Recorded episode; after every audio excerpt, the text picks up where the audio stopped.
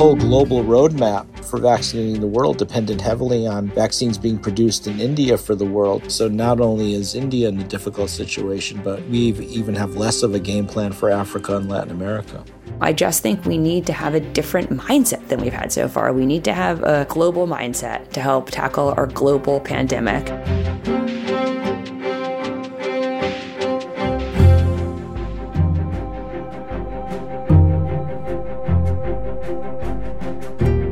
Listening to Epidemic, the podcast about the science, public health, and social impacts of the coronavirus pandemic. I'm your host, Dr. Celine Gounder.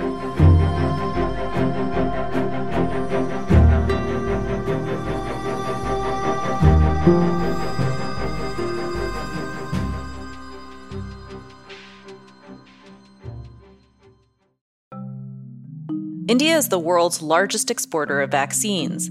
The country exports 60% of the vaccines used around the world every year. And the largest manufacturer of vaccines in India is the Serum Institute. So it was no surprise that a global initiative aimed at equitable access to COVID vaccines, COVAX, decided to work with Serum. The deal was to make hundreds of millions of doses of the Oxford AstraZeneca vaccine for many middle and lower income countries around the world. In February, the first AstraZeneca vaccines manufactured by the Serum Institute for COVAX arrived in Africa. Today we are in Ghana, and this is really a historic moment. As 600,000 doses of the AstraZeneca vaccine arrived in the African nation.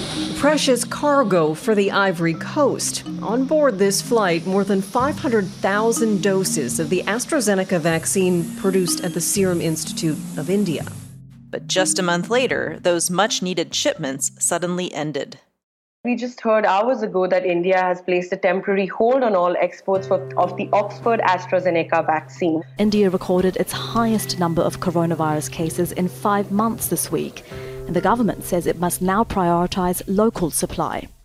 India became the epicenter of the COVID pandemic this spring.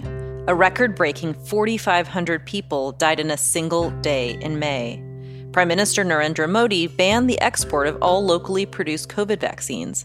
Last week, news broke that the Serum Institute would not export any more COVID vaccines for the remainder of 2021. And that really frightens me when I see what is going on in India, and I imagine that it can happen in Africa anytime. I, I get very, very worried. This is John Nkengasong. I currently serve as the director of the Africa Centers for Disease Control and Prevention, which is a specialized technical institution of the African Union based in Addis Ababa, Ethiopia. The Indian government's decision to halt vaccine exports has hit countries like Ethiopia hard. John says that Ethiopia administered the more than 2 million AstraZeneca doses it received from COVAX before the ban. But the challenge now is that we don't know when the next doses will come. So it's very possible that people will take their first shots and will not be able to determine when the second shots will, will come. So that is the challenge that a country like Ethiopia, a country of 100 million people, finds itself in, and many other African countries are in the same situation. The continent of Africa imports 99% of all the vaccines its people need. There are a handful of countries in Africa that manufacture vaccines, nations like South Africa, Egypt, and Senegal. But outside of some partnerships in South Africa, none are manufacturing COVID vaccines. The COVID 19 pandemic has exposed the continent in an unprecedented manner in a way that says that our entire health security is dependent on the ability of the external factors to support us or not support us in the areas of vaccination. And I think we need to change that dynamics. Africa is not the only region struggling with the vaccine shortage. Latin America and parts of Asia were also depending on vaccines from the Serum Institute.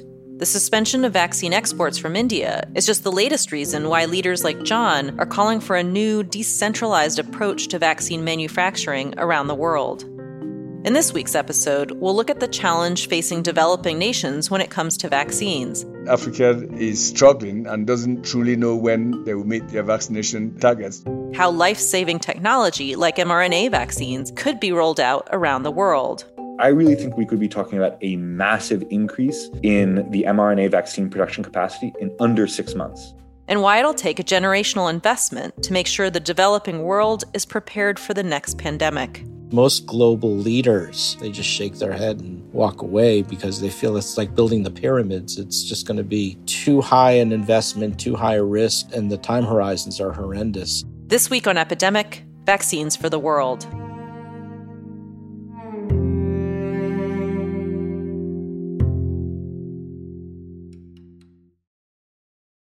Chelsea Clinton is the vice chair of the Clinton Foundation and an adjunct associate professor of health policy and management at Columbia University. She also hosts the podcast, In Fact, with Chelsea Clinton. And I think for the purposes of our conversation today, what's most important is I'm a public health advocate. Chelsea's father, former President Bill Clinton, formed the Clinton Foundation and its Health Access Initiative after leaving office. One of its first priorities was tackling inequalities in access to HIV medications around the world. He didn't feel like he had done enough on uh, HIV and AIDS uh, domestically or or globally while he'd been in office. And so, you know, he set up the foundation kind of with this hope that he could convene the right people at the right time with a real sense of urgency to coalesce around a commitment to shift the medicines for HIV and AIDS from being a high price, low volume dynamic to really a high volume, low price one. Chelsea hopes this will soon be the case for COVID vaccines too. She recently co authored an article in The Atlantic calling for the United States to do more to improve access to vaccines around the world. Since her article came out, President Joe Biden's administration announced its support to temporarily suspend intellectual property protections on vaccines, something called a TRIPS waiver. But Chelsea is calling for something more.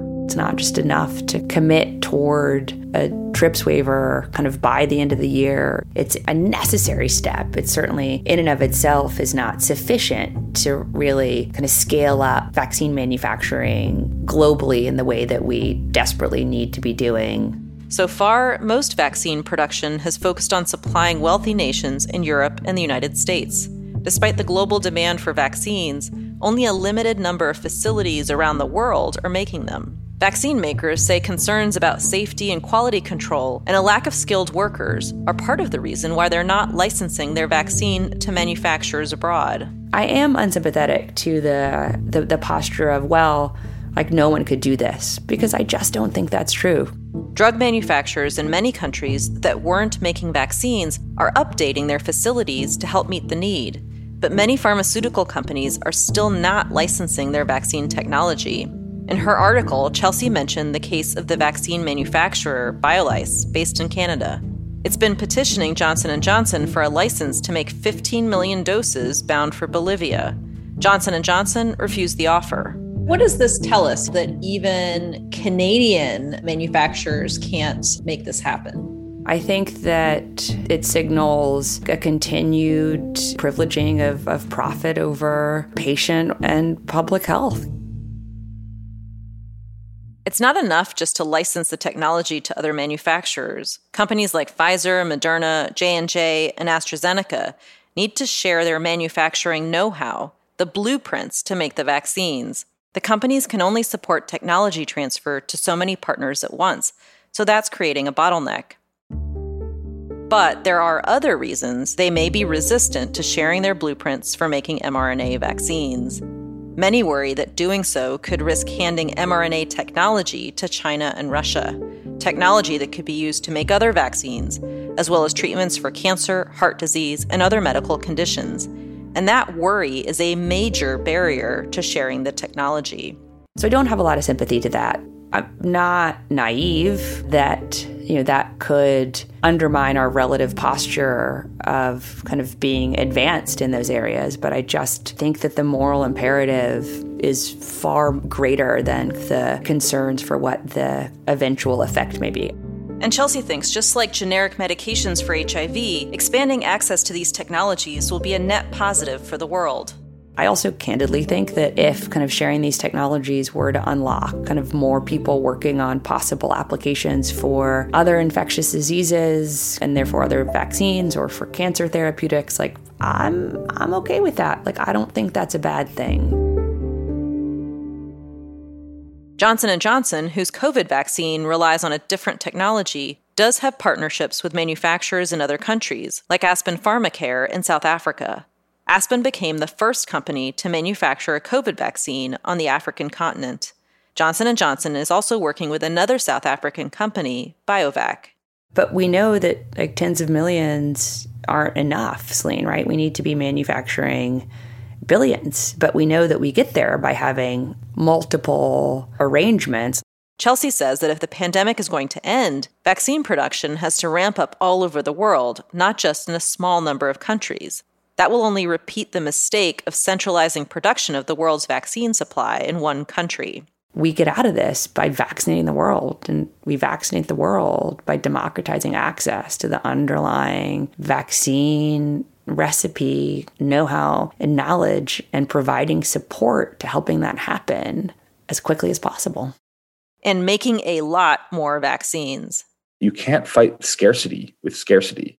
This is James Krellenstein. The only way out of the vaccine problem is by making a lot more of it. And the only way that we're going to be able to rapidly make a lot more of it is if we get public money to scale up that production capacity.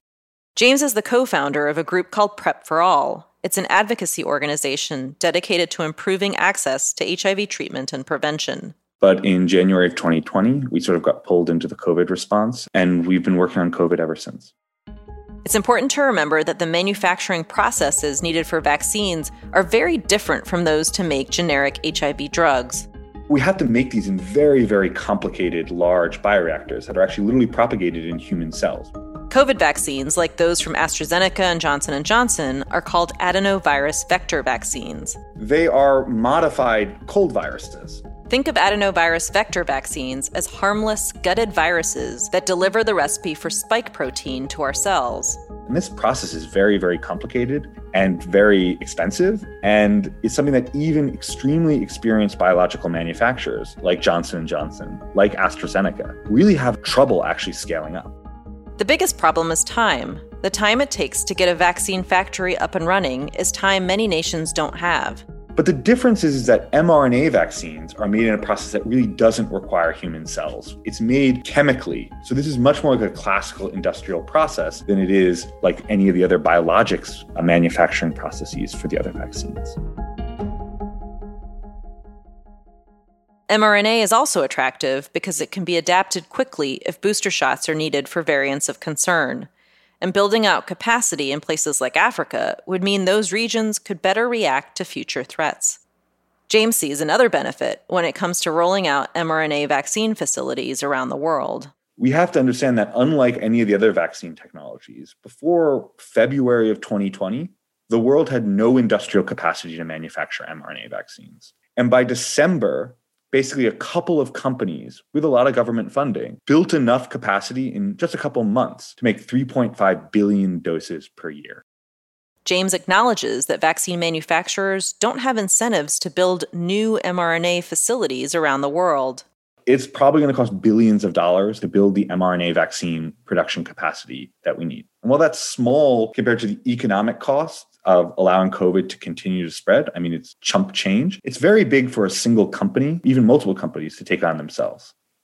And furthermore, that once this pandemic is over, there's not going to actually really need that large of a demand to make 8 or 16 billion doses a year. So we're asking companies to basically build infrastructure that will inherently be unprofitable. So he's calling for governments to step up to help pay for it. And I think that if we actually mobilized our economy, and it wouldn't cost that much money. About $4 billion, he estimates.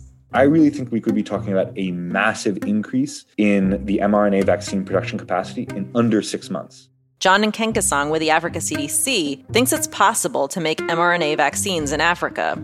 That kind of technology can lend itself for appropriate partnerships that can actually help all of us to leapfrog vaccine manufacturing in Africa, uh, starting with COVID. We'll hear how John would like to see mRNA technology reach Ethiopia and other African nations. That's after the break.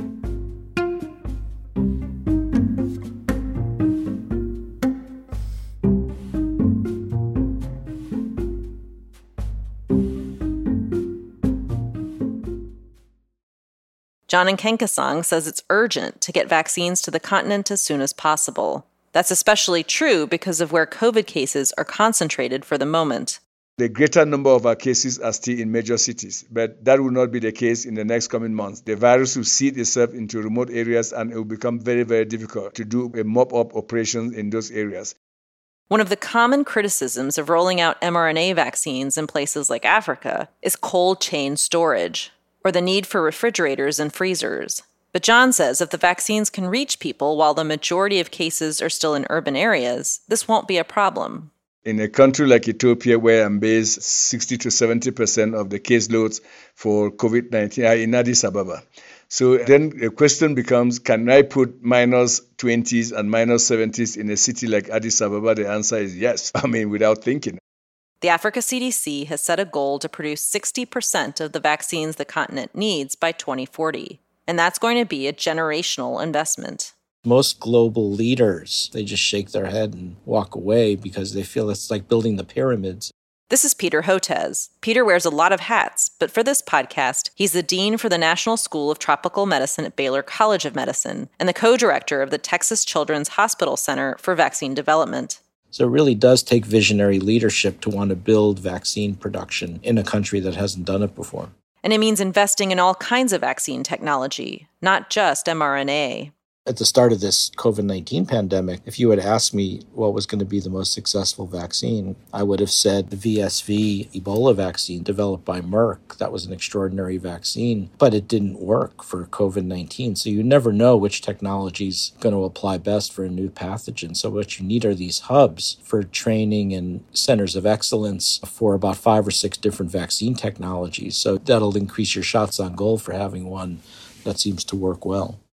So, Peter's team is developing their own COVID vaccine that relies on vaccine technology that's been around for a long time yeast. Ours is a recombinant protein vaccine produced through by microbial fermentation in yeast. And the reason that's useful information, it's the same technology used for the hepatitis B vaccine that's been around for three, four decades. So it's a great safety track record. It's cheap. We think our vaccine might be able to be produced for $1.50 a dose. Simple refrigeration so it checks a lot of boxes for resource uh, poor settings, and there's really no upper limit to the amount you can make. Making a vaccine like this is kind of like brewing beer. So, the way beer is made is you have big fermenters, and the yeast are releasing alcohol as a product of fermentation and some other goodies to make beer. They don't use the same yeast as in beer making. Instead, they use genetically engineered yeast that produces the spike protein that is then used in the vaccine. It looks really good in terms of inducing virus neutralizing antibodies, which is how all of these vaccines work. Because facilities making hepatitis B vaccines have been around so long, there are a lot of factories around the world that could quickly shift to produce Peter's COVID vaccine. So Merck makes hepatitis B vaccine, GSK does. Institute of Butantan in Brazil, which is one of the largest vaccine producers in, in Latin America. So there's a lot of heft in terms of ability to scale up and produce that uh, for the world if they're interested. At this recording, Peter's vaccine is about to start phase three clinical trials in India. If the trials this summer are successful and they're able to get approval from the WHO, he thinks the vaccine could be ready for production as early as the fall. Again, a lot of stars have to align, but that would be the most optimistic time scenario. And then, you know, hopefully before the end of 2021, we can start really vaccinating the world. And we have not filed any patents on it. No patents, no trade secrets. Texas Children's Hospital Center for Vaccine Development decided to sidestep the whole debate around intellectual property and make a vaccine free to the public. So if somebody in Indonesia or Paraguay or Panama wants to copy what we've done and try to produce it, you know, our attitude is God bless them. How can we help you? Because this is what our goal is global health, not financial return. Deciding not to patent their vaccine is one less hurdle that countries will have to face if they want to make it. But Peter says intellectual property rights aren't the biggest problem facing countries that want to manufacture their own vaccines. It's more about training scientists in how to produce the vaccine at scale and under that quality umbrella. So it's training the human capital. It's not even the bricks and mortar. And that's the piece that I think a lot of people outside the vaccine field often fail to understand. Building out the capacity of the global south to make its own vaccines is going to be a generational project. It's going to take the commitment of leaders in developing countries, and it's going to involve resources and training from countries like the United States. These are important investments in global health and the world's economy. In the near term, we need somebody to produce 6 billion doses of vaccines now. We can't wait till 2024 or 2023. John Nkengasong agrees. Even if you did intellectual property now, it doesn't give us vaccines immediately. What can enable us to vaccinate our population now is available vaccines, and we have plenty of available vaccines in, in storage in certain parts of the world. European countries and the United States have more than enough vaccine to cover their respective populations. To head off a future surge like the one happening in India, countries with surplus vaccine need to help scale up global manufacturing and donate more of their excess supply. Those who are sitting on excess vaccines should redistribute them now and not later so that we can get over quickly as possible. John says a survey conducted in Ethiopia found that 95% of respondents said they would take a COVID vaccine, and Ethiopia has the infrastructure to get these vaccines out. In the middle of this crisis, Ethiopia was able to vaccinate 12 million children with measles vaccines. It speaks to the fact that if vaccines are available, many countries in Africa will be able to roll up their sleeves and do the vaccination. At this recording, 50% of adults in the United States have been fully vaccinated. But the vast majority of other countries are struggling to get their hands on any vaccine supply. We are not going to win the war against COVID 19 if only some parts of the world are vaccinated. From that perspective, it is now a collective responsibility to say that those who are sitting on excess vaccines should redistribute them now and not later. Then the second thing that must be done is the need to build the right partnerships, not just in Africa, but regionally, so that each region of the world can produce its own vaccines and enable us to be better prepared for the future, but also enable us to end the current pandemic.